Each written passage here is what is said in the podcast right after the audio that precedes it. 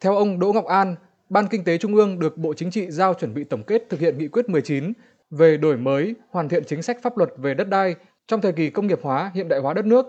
Từ đây nhận thấy, các sai phạm bị xử lý thông qua việc vi phạm chính sách về đất đai khoảng 70% trong tổng số các vụ cần phải xét xử. Nói về cuộc đấu giá 4 lô đất trong khu đô thị mới Thủ Thiêm diễn ra gần đây, ông An cho biết thành phố Hồ Chí Minh đang chuẩn bị báo cáo Bộ Chính trị về quá trình và kết quả đấu giá đất. Sau đó, Bộ Chính trị sẽ cho ý kiến chung. Ông An nhận định, thời điểm này chưa kết luận vụ việc trên, nhưng đây sẽ trở thành hiện tượng khiến cho các nhà kinh doanh bất động sản, những người thụ hưởng sản phẩm từ bất động sản phải suy nghĩ, tính toán. Tổng hợp của Ban Kinh tế Trung ương, đến nay có 19 ý kiến khác nhau trên các lĩnh vực quản lý đất đai, từ doanh nghiệp, các cấp chính quyền và từ thực tiễn.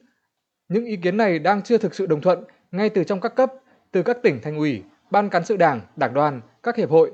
Ông Đỗ Ngọc An nói: Ví dụ như là vấn đề giao đất và cho thuê đất hay là vấn đề quy hoạch và kế hoạch sử dụng đất?